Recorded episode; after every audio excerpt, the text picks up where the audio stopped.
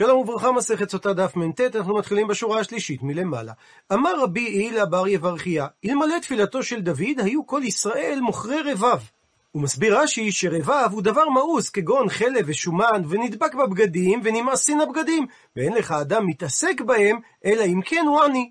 והמקור לכך שדוד המלך התפלל שלא תהיה עניות בישראל, שנאמר, פסוק בתהילים, שיטה אדוני מורה להם, ידעו גויים, אנוש המה סלע.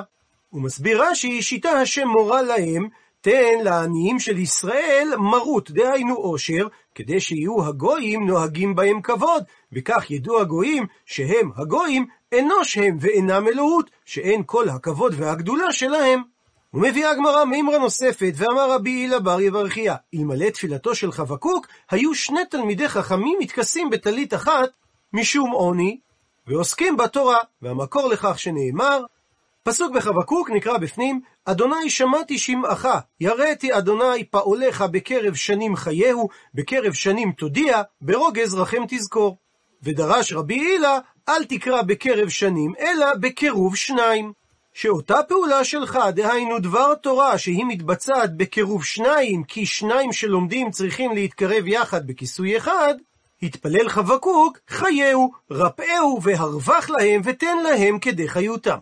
ומביאה הגמרא מימרה נוספת, ואמר רבי הילה בר יברכיה, שני תלמידי חכמים המהלכים בדרך ואין ביניהם דברי תורה, ראויים להישרף באש, והמקור לכך שנאמר, במפגש האחרון בין אלישע ואליהו, ויהי הם ההולכים הלוך ודבר, והנה רכב אש וסוסי אש, ויפרידו בין שניהם, ויעל אליהו בשרה השמיים. ומדגיש הפסוק שהם הולכים הלוך ודבר, דהיינו שהם דיברו אחד עם השני בדברי תורה, ומדגיש הנביא, תמה דאיכא דיבור.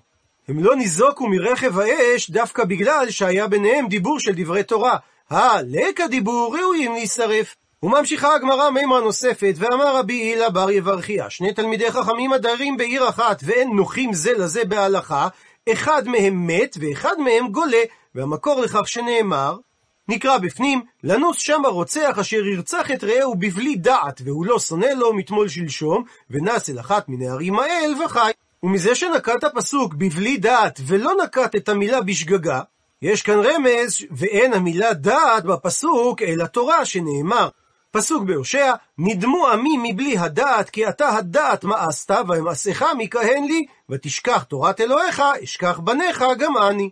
הרי שהמילה דעת מתייחסת לתורה, ועל זה שלא היה להם דעת להיות מלמדים זה את זה ולמדים זה מזה, בסופו של דבר, אחד הורג בשגגה את חברו וגולה לעיר מקלט. ועוד באותו עניין, אמר רבי יהודה, ברי בנו דרב חייא, כל תלמיד חכם העוסק בתורה מתוך הדחק, תפילתו נשמעת, והמקור לכך שנאמר, פסוק בישעיהו, כי עם בציון יושב בירושלים, בכל לא תבכה, חנון יוכנך לכל זעקיך, כשומעתו אנח. הוא מסביר רש"י, כי עם בציון ישב, אלו יושבי ישיבת התורה, ועליהם נאמר בסוף הפסוק, שהשם ישמע לכל זעקתם. וכתיב בתרי, ובפסוק לאחר מכן כתוב, ונתן לכם אדוני לחם צר ומים לחץ, ולא ייכנף עוד מורייך, והיו עיניך רואות את מורייך. הרי שהפסוק הקודם דיבר במי שמזונותיו קשיב עליו, ואף על פי כן יושב ועוסק בתורה. רבי אבאו אומר, שתלמיד חכם העוסק בתורה מתוך הדחק, משביעים אותו מזיו שכינה, שנאמר בסוף הפסוק, ויהיו עיניך רואות את מורייך. רבי אחא בר חנינא אמר, שאף אין הפרגוד ננעל בפניו, שנאמר שם בסוף הפסוק, ולא ייכנף עוד מורייך. שהשם לא יתכסה, יסתתר מתפילתו בכנף בגדו ומחיצתו. ציטוט מהמשנה, רשב"ג אומר משום רבי יהושע, מיום שחרב בית המקדש אין וכולי. ועל כך אמר רבא, בכל יום ויום מרובה קללתו משל חברו, שנאמר, פסוק ודברים, בבוקר תאמר מי ייתן ערב, ובערב תאמר מי ייתן בוקר, מפחד לבבך אשר תפחד, וממראה עיניך אשר תראה. ומבאר רבא את הפסוק, היי בוקר, על איזה בוקר מדובר בפסוק? אלה אם הבוקר דלמחר. מי ידע מהי הווי? האם ייתכן שאדם מקווה כבר לבוקר מחרת כאשר הוא לא יודע אם הבוקר הזה ייטב מן הלילה? אלא בהכרח שמדובר על הבוקר דחליף. והאדם מתפלל מי ייתן והיה זה יום הבא כיום הזה שעבר. מה שאומר שכל יום ויום מרובה קללתו משל חברו. ואלא אם כך, עלמא עמייקה מקיים. מאחר שהקללה הולכת תמיד ורבה, באיזו זכות מתקיים העולם? עונה הגמרא שהעולם מתקיים בשתי זכויות. זכות ראשונה, הקדושה דה סידרה. הכוונה למה שתיקנו חכמים בתפילת ובא לציון, שהיא כוללת פסוקי קדושה מנבואת המרכבה של ישעיהו ויחזקאל עם התרגום הארמי שלהם, ואת זה הם תיקנו כדי שכל מתפלל יזכה ללמוד בכל יום כמה פסוקי נביא, ותרגמו את הפסוקים לארמית, כדי שכל העם שהיה רגיל בלשון הארמית יבין את משמעותם.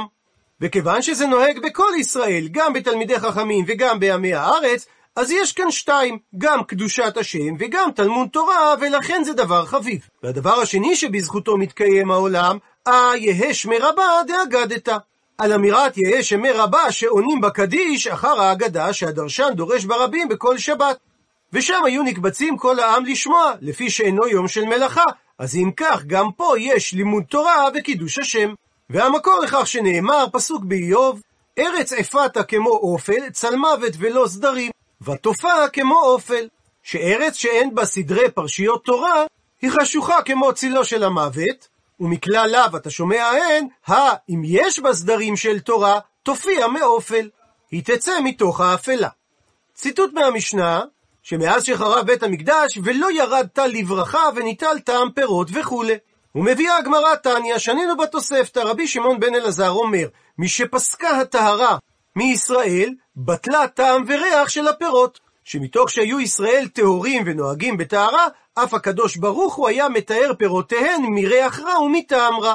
ובעוון שנפסק המעשר, זה ביטל את שומן הדגן. פסק ערכו המזין של הדגן, וזה נרמז בכך ששמו של המעשר נקרא חלב, כמו שכתוב, כל חלב יצהר וגומר. ומספרת הגמרא, רבונה אשכח תומרתא דחינוניתא. מצא תמר שמן עם ריח טוב. שקלה כרכה בסודרי. לקח וכרך אותה בסודרו. עתה בא רבא ברי, רבא הבן שלו, אמר לרבא לרבונה, מוריך נריך דחינניתא. אני מריח כאן את הריח של התמר. אז אמר לו אביו, בני טהרה יש בך, ולכן אתה יכול להריח אותה, יהבני עלי. ונתן לו רבונה את התמר. עד האחי, תוך כדי, עתה אבא ברי. בא לשם אבא, שהוא היה בנו של רבא, שקלה יהבני עלי. לקח רבא את התמר מאביו ונתן את זה לאבא בנו. אמר לרב הונא לרבא, בני, שימחת את ליבי מצד אחד, והכהת את שיניי מצד שני.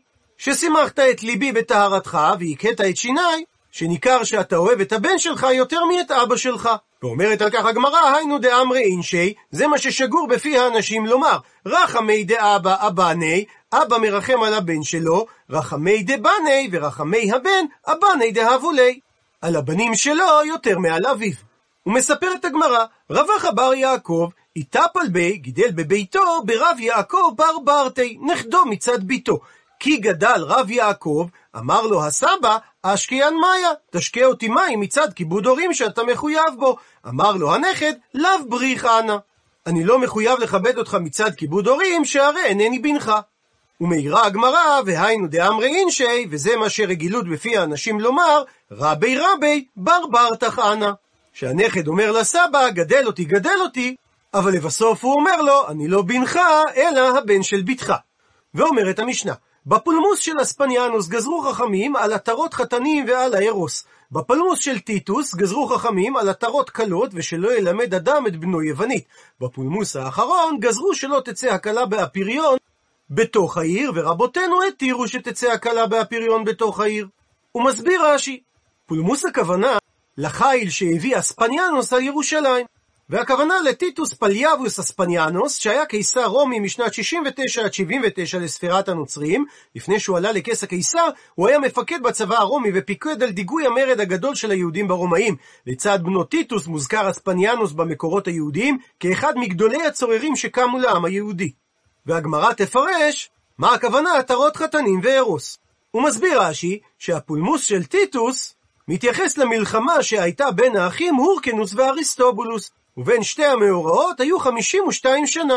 הוא מביא על כך המהרשע את שאלתו של התוספות, שהדבר לא ייתכן, שהרי טיטוס בשעת חורבן הבית היה, ואריסטובולוס והורקנוס, שהיו מבית חשמונאי, היו כמאה שנה לפני כן. ועונה על כך המהרשע, שרש"י התכוון לומר שהמעשה שבני חשמונאי שהם הביאו פולמוס של רומים על ירושלים, כפי שתפרט הגמרא בהמשך, הוא הדבר שהיה התחלת החורבן. תשובה אפשרית נוספת ליישוב הגרסה ברש"י, על פי מה שנכתב בסדר עולם, שזה מפולמוס של אספניאנוס ועד פולמוס לא של טיטוס, אלא של קיטוס. ואז אכן מדובר על ההתנגשות שהייתה בין הכוח הרומאי בפרובינקיית יהודה ובין היהודים בסביבות השנים 115-117 לספירה. ולפי הגרסה הזו צריך להסביר שהפולמוס האחרון, הכוונה לדיכוי מרד בר כוכבא. ובעקבותיו גזרו חכמים שלא תצא כלה בהפריון בתוך העיר, שהיו מוליכים את הכלה מבית אביה לבית בעלה, והפריון של מעילים וטליתות מוזהבות היו מקיפים אותה. וממשיכה המשנה, מי שמת רבי מאיר בטלו מושלי משלים, מי שלט בן עזאי בטלו השקדנים, מי שמת בן זומא בטלו הדרשנים, מי שמת רבי עקיבא בטל כבוד התורה, מי שמת רבי חנינא בן דוסה בטלו אנשי מעשה, מי שמת רבי יוסי קטונתא פסקו חסידים, ולמה נקרא שמו קטונתא? שהיה קטונתא של חסידים. מי שמת רבי יוחנן בן זכאי בטל זיו החוכמה, מי שמת רבן גמליאל הזקן בטל כבוד התורה, ומת הטהרה ופרישות. מי שמת רבי ישמעאל בן פבי, בטלה זיו כהונה. מי שמת רבי, בטל ענווה ויראת חטא. הוא מסביר רש"י, מי שמת רבי מאיר, בטלו מושלי משלים, לתת אות, אמתלה ותם לחוכמה כדי להיכנס בה בשערי בינה, כגון משלי שואלים, וכן אומרת הגמרא בסנהדרין שכאשר רבי מאיר היה דורש בפירקה, הוא היה מחלק את דבריו, שליש בשמעתתא, שליש באגדתא ושליש במשלים. משמת בן עזאי בטלו השקדנים שהיו שוקדים על דלתות בית המדרש לילה ויום, כפי שאומר בן עזאי ביבמות שהסיבה שהוא לא התחתן, אבל מה אעשה שנפשי חשקה בתורה. ומשמת בן זומא בטלו הדרשנים שהיה בקיא בטעמי המקראות, כפי שנאמר במסכת ברכות, לא זכיתי שתאמר יציאה את מצרים בלילות עד שדרשה בן זומא. ומי שמת רבי עקיבא בטל כבוד תורה, שהיה רבי עקיבא נותן ליבו לדרוש כל קוץ וקוץ של כל אות, וכל שכן תיבות יתרות ואותיות יתרות. וזהו כבוד תורה גדול, שאין בדבר לבטלה. ומי שמת רבי חנינא בן דוסה, הוא מסביר רש"י שרבי חנינא בן דוסה היה בטוח בחשיבותו, ועושה מעשים מופלאים, כפי שמספרת הגמרא בתענית, שהוא גזר שקורות הגג של שכנתו יתארכו, וכן שביתו התבלבלה והדליקה נרות שבת בחומץ במקום בשמן, והוא אמר שמי שאמר לשמן וידלק, יאמר לחמץ וידלוק. ובעקבות תלונות השכנים שהעיזים שלו מזיקות לשדותיהם, הוא אמר לעיזים להביא זאבים בקרניהם, כהוכחה לכך שהן לא מזיקות את שדותיהם. ורבי יוסי היה קטונתא של חסידים, שהיו החסידים הולכים וקלים, והוא היה מקטניהם וסופן. ומי שמת רבן יוחנן בן זכאי, בטל זיו החוכמה, אומר רש"י, אני לא יודע מה זה, ותמה עליו התוספות יום טוב, מדוע הוא לא פירש כפי שהוא מפרש לגבי זיו כהונה, שרבי ישמעאל בן פבי היה חכם ועשיר, וכהנים רבים אוכלים על שולחנו. ועל אותו משקל אפשר לפרש שרבן יוחנן בן זכאי תמך בפרנסתם של תלמידי חכמים. ומי שמת רבן גמליאל הזקן בטל כבוד התורה, הוא מביא רש"י את דברי הגמרא במסכת מגילה, שעד שמת רבן גמליאל, היה בריאות בעולם, ולא היו לומדים תורה, אלא מעומד. מי שמת רבן גמליאל הזקן, ירד חולי לעולם, והוצרכו ללמוד תורה מיושב. ולפי הגעת המהרש"א, כאן מסתיימת המשנה ומתחילה הגמרא, אם כי בדפוסים הישנים, המשנה ממשיכה עד אמצע העמוד הבא, ואומרת הגמרא, תנו רבנן. שנו רבותינו בברייתא, רבי פנחס בן יאיר אומר, מי שחרב בית המקדש, בושו חברים ובני חורין, וחפו ראשם. מסביר רש"י, תלמידי חכמים ואנשים מיוחסים, התמלאו בושה מפני שגברה יד עזי פנים ממזרים שהם עשירים ואלו עניים, ונדלדלו אנשי מעשה שאין מתחשבים בדעתם, ומצד שני וגברו בעלי זרוע ובעלי לשון. אנשים אלימים וחצופים, ואין דורש את טובתם של ישראל, ואין מבקש ואין שואל, עליהם רחמים. אז על מי לנו להישען? רק על אבינו שבשמיים. וממשיכה הברייתא רבי אליעזר הגדול אומר, מיום שחרב בית המקדש חל פיחות בלימוד התורה, שרו חכימיה למאה וכספריה. ירד לימוד התורה של החכמים להיות כלימוד התורה של מלמדי תינוקות שהם קטנים מן החכמים. וספריה ולימוד התורה של מלמדי התינוקות כחזניה, הגיע למדרגת לימוד של שמשים של בתי הכנסת, וחזניה כעמא דהרא. וידיעת התורה של שמשי בתי הכנסת הפכה להיות כידיעת תורה של עמי הארץ, ועמא דהרא ועמי הארץ הפכנו דף. אז לה ונבלה הולכים ודלים ומתנבלים בתורה ובמצוות, ואין שואל ואין מבקש, אז על מי יש להישען? רק על אבינו שבשמיים. וממשיכה הברייתא, בעקבות משיחה חוצפה יסגה, בסוף הגלות לפני ביאת משיח, החוצפה תרבה, ויוקר יאמיר, ולמרות שהגפן תיתן פריה והיין ביוקר, כי יש ביקוש להרבה יין שהכל עוסקים במשתאות, והמלכות ששולטת על רוב העולם תהפך למינות, דהיינו לנצרות, ואין תוכחת. אין לך אדם שיוכל להוכיח, מפני שכולם נכשלים בחטאות, וכשמוכיח אדם את חברו, אומר לו, מה אתה מוכיח? אתה בדיוק כמוני. בית ועד יהיה לזנות, בית המדרש של חכמים יהפוך לבית זנות, שכלו החכמים ואין מי שלומד שם תורה, ויהיה הבניין חרב מעין איש, ובעלי זימה מתגודדים שם. והגליל יחרב, והגבלן, שזה מקום לא מזוהה, אלא אם כן צריך לגרוס פה, והגולן יישום, יהיה שממה, ואנשי הגבול יסובבו מעיר לעיר ולא יחוננו. וחוכמות סופרים תסרח, ויראי חטא ימאסו, והאמת תהא נהדרת. נערים פני זקנים ילבינו, זקנים יעמדו מפני קטנים, בן מנבל אב, בת קמה באמה, כלה בחמותה, אויבי איש הם אנשי ביתו, פני הדור כפני הכלב, הבן אינו מתבייש מאביו, ועל מה יש לנו להישען? רק על אבינו שבשמיים. עד לכאן לשון הברייתא, מביאה גמרא מחלוקת המוראים, על אילו עטרות חתנים גזרו חכמים בזמן הפולמוס של אספיאנוס. אמר רב, לא שנו אלא עטרות של מלח וגופרית, דהיינו עטרה שעושים מאבן של מלח שהוא צלול כאבן הבדולח, וצובעים אותה כמין ציורים בגופרית, כשם שעושים בכלי זהב וכסף. אבל עטרות של הדס ושל ורד מותר. ושמואל אמר, אף עטרות של הדס ושל ורד אסור, אבל עטרות של קינים ושל חילת מותר. הוא מזהה רש"י את החילת כמין גומה הגדל במים. ודוקטור משה רענן בפורטל הדף היומי מזהה את צמח החילת כצמח שנקרא כריך חד, שבתעשייה המסורתית השתמשו בו בעיקר לקליעת צללים ומחצלות. דעה שלישית, ולוי אמר, שאף על עטרות של קנים ושל חילת גזרו חכמים שאסור יהיה ללבוש אותם, וכן תני לוי במתניתי, כך גם שנה לוי ברברייתו שהוא סידר תחת ידו, אף של קנים ושל חילת אסור. ציטוט מהמשנה ועל האירוס, שואלת הגמרא, מהי הכוונה אירוס? אמר רבי אלעזר, שמדובר על טבלה דחד פומה. מסביר רש"י, זוג של ענבל אחד שמקשקשים בו לשיר בבית המשתאות. ומספרת הגמרא שרבא בר אבונה עבד לילה ברי, עשה לבנו בחתונתו טנבורה. ואומר רש"י שבלשון לעז קוראים לו טנבור, והוא עשוי דפנותיו עגולות כעין נפה, וקושרין בדפנותיו חוטין של ברזל, ושוטחין על פיו אור כשהוא לח, הוא מותח את האור והוא מתייבש שם מאליו, וכשמכים עליו במקל דק, הוא מוציא קול צלול, ויש אומנים שיודעים להכות עליו מכה אחר מכה כסדר, עד שנשמע כמין שיר. וקרוב לוודאי שהכוונה לטמבורין, תוף מרים, שהיה נפוץ בקרב הנשים בעיקר, ושימש לליווי שירה וריקודים. אבל כאשר עתה אבוה, בר אבונה שהיה אבא של רבא למסיבת החתנות, תברי, הוא שבר את כלי הטנבורה, ואמר לי לרבא בנו, מחלף בטבלה דחד פומה. היות שהקול של הטנבורה דומה לקולו של הארוס, אל תשתמש בו, כי אנשים יכולים לטעות ולהשתמש בארוז שעליו גזרו חכמים. אלא זיל אביד לי, לך תעשה לו תוף, אפומה דחצבה או אפומה דקפיזה.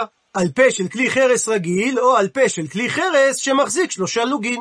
והקול שתקבל לא יהיה דומה לקול האירוס. ציטוט מהמשנה, בפולמוס של טיטוס גזרו על עטרות קלות וכולי. שואלת הגמרא, מהי הכוונה עטרות קלות? ענה על כך, אמר רבא בר בר חנא, אמר רבי יוחנן, שהכוונה לעיר של זהב. מסביר רש"י, עטרה של זהב, ועיר של זהב מצוירת עליה. וסייעת לדבריו, תניא נמי אחי, שנינו כך גם בברייתא. איזהו עטרות קלות, עיר של זהב. אבל עושה אותה כיפה של מילת, שמותר לעשות את העטרה כמו כובע של צמר לבן. טענה, ושנינו בברייתא, שאף על חופת חתנים גזרו. ושואלת הגמרא, מה הכוונה חופת חתנים? עונה הגמרא, זהורית המוזהבות. מסביר רש"י, טלית צבועה שני, ובו קבועים תסי זהב, עד שמעמידים אותה כמין כיפה. ואומרת הגמרא, תניא נמי אחי, שנינו כך גם בברייתא, אלו הן חופת חתנים, זהורית המוזהבות, שעליהם גזרו חכמים, אבל עושה פפירית ותולה בה כל מה שירצה. מסביר רש"י שעושים כמין כיפה של מעגלי עץ, כמו שאנו עושים, ותולים בה צניפים ורדידי זהב, שגזירת חכמים הייתה רק על חופה של זהב, אבל חופה שאינה של זהב, אין בעיה לתלות עליה אפילו תכשיטי זהב. ציטוט מהמשנה, ושלא ילמד אדם את בנו יוונית, תנו רבנן, שנו רבותינו בברייתא, כשצרו מלכי בית חשמונאי זה על זה, היה הורקנוס מבחוץ ואריסטובולוס מבפנים. וכך כותב הרב אהרון היימן בספרו תולדות תנאים והאמוראים. הורקנוס ואריסטובלוס היו אחים, בני ינאי המלך. עמם הייתה האישה הגדולה הנודעת בשם שלומציון המלכה, אחות שמעון בן שטח, אשר ימי מלוכתה היו הימים היותר מאושרים לישראל בכל ימי בניין בית שני. וכשמתה, התחילו לריב שני בניה עבור המלוכה, והמה מסרו בעצמם את עם ישראל לגיבור פומפיוס שר צבא רומי, והביאו כך בסופו של דבר חורבן על העם. והורקנוס, שהיה צר על ירושלים מבחוץ, הביא עמו את הרומים. הוא מספר את הברייתא, בכל יום ויום היו משלשלים דינרים בקופה ומעלים להם תמידים כדי להקריב אותם על גבי המזבח. היה שם זקן אחד שהיה מכיר בחוכמת יוונית, לעז להם, הכוונה רמז להם בחוכמת יוונית, אמר להם כל זמן שעוסקים בעבודה בבית המקדש, אין נמסרים בידיכם. אז למחר, כאשר הם שלשלו להם דינרים בקופה מהכסף של תרומת הלשכה כדי לקנות את קורבנות התמיד, והעלו להם בתמורה חזיר. כיוון שהגיע החזיר לחצי חומה, נעה ציפורניו בחומה, ונזדעזע ארץ ישראל ארבע מאות פרסה על ארבע מאות פרסה. אותה שעה אמרו חכמים, ארור אדם שיגדל חזירים, וארור אדם שילמד לבנו חוכמת יוונית. ועל אותה שנה, שנינו במשנה במזנחות, שאז היה המעשה ובא העומר מגגות צריפים, שזה מקום רחוק מירושלים. ושתי הלחם באותה שנה הביאו מבקעת עין סוכר. שגם זה כנראה מקום רחוק מירושלים, וזה היה בעקבות המצור באותה שנה. עד לכאן לשון הברייתא, ומקשה הגמרא איני, האומנם אסור ללמד חוכמה יוונית? והאמר רבי שבארץ ישראל, לשון סורסי, למה צריך להשתמש בה? אלא, היא תשתמש בלשון הקודש, היא תשתמש בלשון יוונית. ואמר דבר דומה רב יוסף בבבל לשון ארמי למה? אלא או להשתמש שם בלשון הקודש, או להשתמש שם בלשון פרסי. הרי שמותר ללמד לשון יוונית. מתרצת הגמרא, לשון יוונית לחוד וחוכמת יוונית לחוד. יש הבדל בין לשון יוונית שהיא משמשת את כל העם לדיבור והיא מותרת, לבין חוכמת יוונית, שזו שפת האצולה היוונית, שהיא אסורה. מקשה על כך הגמרא, וחוכמת יוונית, מי אסירה? האם זה אסור? והאמר רב יהודה אמר שמואל משום רבן שמעון בן גמליאל, מאי דכתיב, פסוק באיכה, איני עוללן נפשי מכל בנות עירי. שעל עצמו הוא קרא את הפסוק הזה, אלף ילדים היו בבית אבא, חמש מאות מהם למדו תורה, וחמש מאות מהם למדו חוכמת יוונית, ולא נשתייר מהן, אלא אני כאן ובן אחי אבא באסיה. ומכאן הוכחה שהיה מותר ללמוד חוכמת יוונית. מתרצת הגמרא שאני שונה הדין של בית רבן גמליאל דקרובין למלכות אבו. ולכן היה מותר להם ללמוד חוכמת יוונית. דתניא, וכך גם שנינו בברייתא הבאה, אדם שמספר את שערו קומי, שמניח בלורית מאחוריו, הרי זה מדרכי האמורי. אבל לאבטולוס בן ראובן התירו חכמים לספר קומי שהוא קרוב למלכות, וכן של בית רבן גמליאל התירו להם חכמים ללמוד חוכמת יוונית מפני שקרובים למלכות. ציטוט מהמשנה בפולמוס האחרון, או שמדובר על חורבן הבית, או שמדובר על כישלון מרד בר כוכבא, גזרו חכמים שלא תצא כלה באפיריון וכולי. שואלת הגמרא, מה היא טעמה? מדוע חזרו בהם חכמים והתירו לכלה לצאת באפיריון בתוך העיר? עונה הגמרא, משום צניעותה. ציטוט מהמשנה, משמת רבן יוחנן, בטלה החוכמה. תנו רבנן, שנו רבותינו בתוספתא, מי שמת רבי אליעזר נגנז ספר תורה, מי שמת רבי יהושע בטלה עצה ומחשבה, מי שמת רבי עקיבא בטלו זרועי תורה ונסתתמו מעיינות החוכמה, מי שמת רבי אלעזר בן עזריה בטלו עטרות חוכמה, שעטרת חכמים עושרם, מי שבית רבי חנינא בן דוסה בטלו אנשי מעשה, מי שמת אבא יוסי בן קטונתא בטלו חסידים. ולמה נקרא שמו אבא יוסי בן קטונתא? שהיה מקטני חסידים. מי שמת בן עזאי בטלו השקדנים, מי שמת בן זומא בטלו הדרשנים, מי שבית רבן שמעון בן גמליאל עלה גובי, שזה סוג של הרבה, ורבו צרות, מי שמת רבי הוכפלו צרות. הוא מסביר רש"י, מי שמת רבי אליעזר נגנז ספר תורה, כי הוא היה בעל הלכות רבות מפי השמועה, וסדורות היו בפיו, כאילו כתוב בספר, כמו שמספרת הגמרא בסנהדרין בשמו, שהוא אמר, הרבה תורה למדתי מרבותיי, ולא עוד, אלא שאני שונה שלושת אלפים הלכות בנטיעות קישואין, ושלוש מאות הלכות בבהרת עזה. ומשמת רבי יהושע בטלה עצה ומחשבה, שהוא היה זהיר בדרשות ובקיא בהלכות, ולהשיב כנגד האפיקורסים ולהבין ברמזיהם. ומשמת רבי עקיבא בטלו זרועי תורה, שהיה לו עומק סברה, ולסמוך טעמי תורה שבעל פה על מדרשי המקראות, ואותיות היתרים ולשונות המשתנים במקרא. ומשמת רבי אלעזר בן עזריה, שהיה עשיר מאוד, כפי שאומרת הגמרא במסכת שבת, ששנים עשר אלף עגלים הוא היה מעשר מהעדרים שלו כל שנה, אז בטלו עטרות חוכמה. ציטוט מהמשנה, משמת רבי, בטלה ענווה ויראת חטא. אמר לרב יוסף לתנא ששנה את המשנה, לא תתנה ענווה, אל תשנה בנוסח המשנה שבטלה ענווה, והרי דאי כהנא, אני עדיין כאן, ואני ענוותן.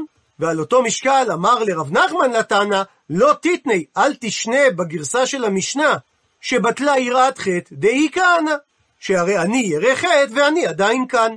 בשעה טובה הדרן הלך פרק עגלה ערופה, וסליקה לה מסכת סוטה. וכדרכנו בקודש נקרא את נוסח הסיום, ולאחר כך נתחיל את מסכת גיטין. הדרן הלך מסכת סוטה והדרה חלן, דעתן הלך מסכת סוטה ודעתה חלן. לא ניתנה שמינך מסכת סוטה ולא תתנה שמינן, לא בעלמא הדן ולא בעלמא דעתי. הדרן הלך מסכת סוטה והדרה חלן, דעתן הלך מסכת סוטה ודעתה חלן. לא ניתנה שמינך מסכת סוטה ולא תתנה שמינן, לא בעלמא הדן ולא בעלמא דעתי. הדרן הלך מסכת סוטה והדרה חלן, דעתן הלך מסכת סוטה ודעתה חלן. לא ניתנה שמינך מסכת סוטה ולא תתנה שמינן, לא בעלמא הדן ולא בעלמא דעתי.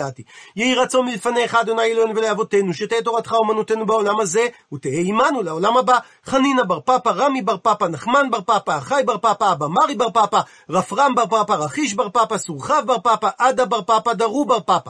הערב נא אדוני אלוהינו את דברי תורתך בפינו ובפיות עמך בית ישראל, ונהיה אנחנו וצאצאינו וצאצאי צאצאינו וצאצאי עמך בית ישראל, כולנו יודעי שמך ולומדי תורתך לשמה. מאויבי תחכמני מצוותיך כי לעולם היא לי, יהי ליבי תמים בחוקיך למען לא אבוש, לעולם לא אשכח פיקודיך כי בם חייתני, ברוך אתה אדוני למדני חוקיך, אמן אמן אמן. סלע ועד. מודים אנחנו לפניך, אדוני אלוהינו ולאבותינו, ששמת חלקנו מיושבי בית המדרש ולא שמת חלקנו מיושבי קרנות, שאנו משכימים והם משכימים, אנו משכימים דברי תורה והם משכימים דברים בטלים, אנו עמלים והם עמלים, אנו עמלים ומקבלים שכר, והם עמלים ואינם מקבלים שכר, אנו רצים והם רצים, אנו רצים לחיי העולם הבא, והם רצים לבאר שחת, שנאמר, ואתה אלוהים תורידן לבאר שחת, אנשי דמים ומרמה לא ירצו ימיהם, ואני אפתח בך.